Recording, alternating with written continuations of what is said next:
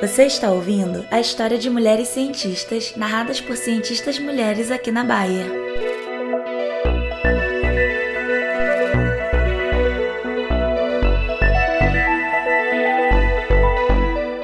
Mulheres Cientistas por Cientistas Mulheres é uma iniciativa do WISE, um grupo multidisciplinar de colaboradores Bayer engajados com o tema de inclusão e diversidade, com foco especial em mulheres na ciência. Nossa missão é ajudá-las a encontrar suas vozes a fim de aumentar o reconhecimento e contribuir para a progressão de suas carreiras. Passei a cursar Física e Matemática na Universidade de Sorbonne. Calculei a trajetória da cápsula Freedom sete. Chefiei a delegação do Brasil à Conferência de São Francisco. Passei a me interessar e pesquisar sobre as ações de bactérias. Aprendi sobre a difração do raio-x. Nessa série de podcasts, vamos ouvir grandes mulheres narrando as histórias de vida e carreira de importantes cientistas, disseminando assim suas conquistas, buscando inspirar e impulsionar as novas mulheres da ciência.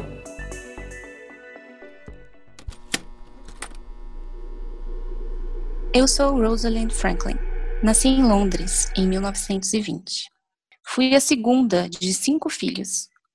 Minha família era judaica, bem-sucedida e estava sempre envolvida em ações sociais e públicas. Meu pai sempre quis ser um cientista, mas a Primeira Guerra Mundial interrompeu seus estudos e seu sonho não se concretizou.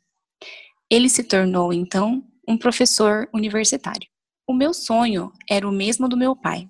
Aos quinze anos, eu sabia que queria ser cientista, mas por ser mulher, fui fortemente desencorajada.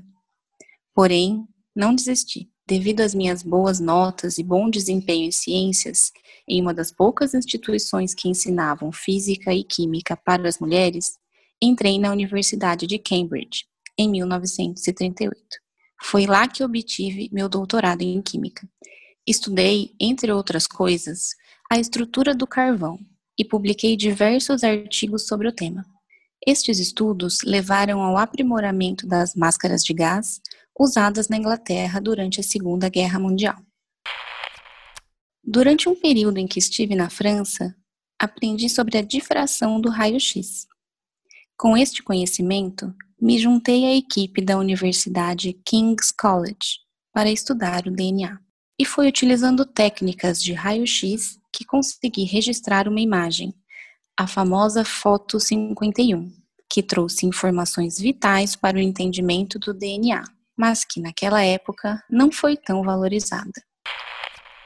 Muito pior do que a minha foto não ter sido valorizada, foi o fato de ela ter sido utilizada, sem minha permissão ou conhecimento, pelo chefe do laboratório, Maurice Wilkins. Maurice repassou o meu material a outros dois cientistas que também estudavam o D N A, James Watson e Francis Crick.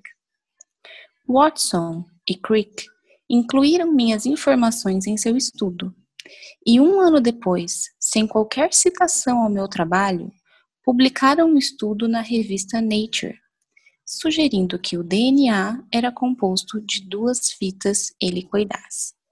Mas sem saber do estudo de Watson e Crick, também submeti meus estudos, com as minhas conclusões, à Nature, na mesma edição. cento e setenta e um, de vinte e cinco de abril de mil novecentos e cinquenta e três. E para minha surpresa e tristeza, meu artigo apareceu por último, como se fosse apenas a confirmação da descoberta de Watson e Crick. Em mil novecentos e sessenta e dois, Watson e Crick ganharam o Prêmio Nobel pelo trabalho com o D N A. Infelizmente, em mil novecentos e cinquenta e oito, faleci vítima de câncer. Nunca soube da importância que minha descoberta teve, e tão pouco pude ser reconhecida ainda em vida pelas minhas contribuições à ciência. E apenas depois da publicação de minha biografia póstuma, em dois mil e dois, passei a ter minha vida conhecida e meu trabalho reconhecido.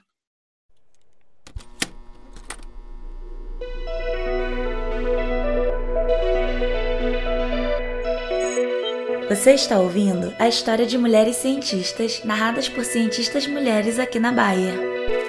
Olá, meu nome é Paula Martins e eu sou bióloga. Eu sou formada em Ciências Biológicas pela Unesp de Rio Claro e fiz mestrado e doutorado pela mesma instituição. Participei de um grupo de pesquisa no Centro de Citricultura Silvio Moreira, onde eu realizei meu estágio de pós-doutorado. Atualmente, trabalho em uma startup que busca desenvolver produtos sustentáveis para a agricultura brasileira. Uma das minhas principais motivações para o trabalho é o estudo da microbiologia, não somente para a divulgação, para que as pessoas saibam as belezas do mundo microbiano, mas também formas que a gente possa usar o conhecimento microbiológico da natureza para que as pessoas tenham uma vida melhor.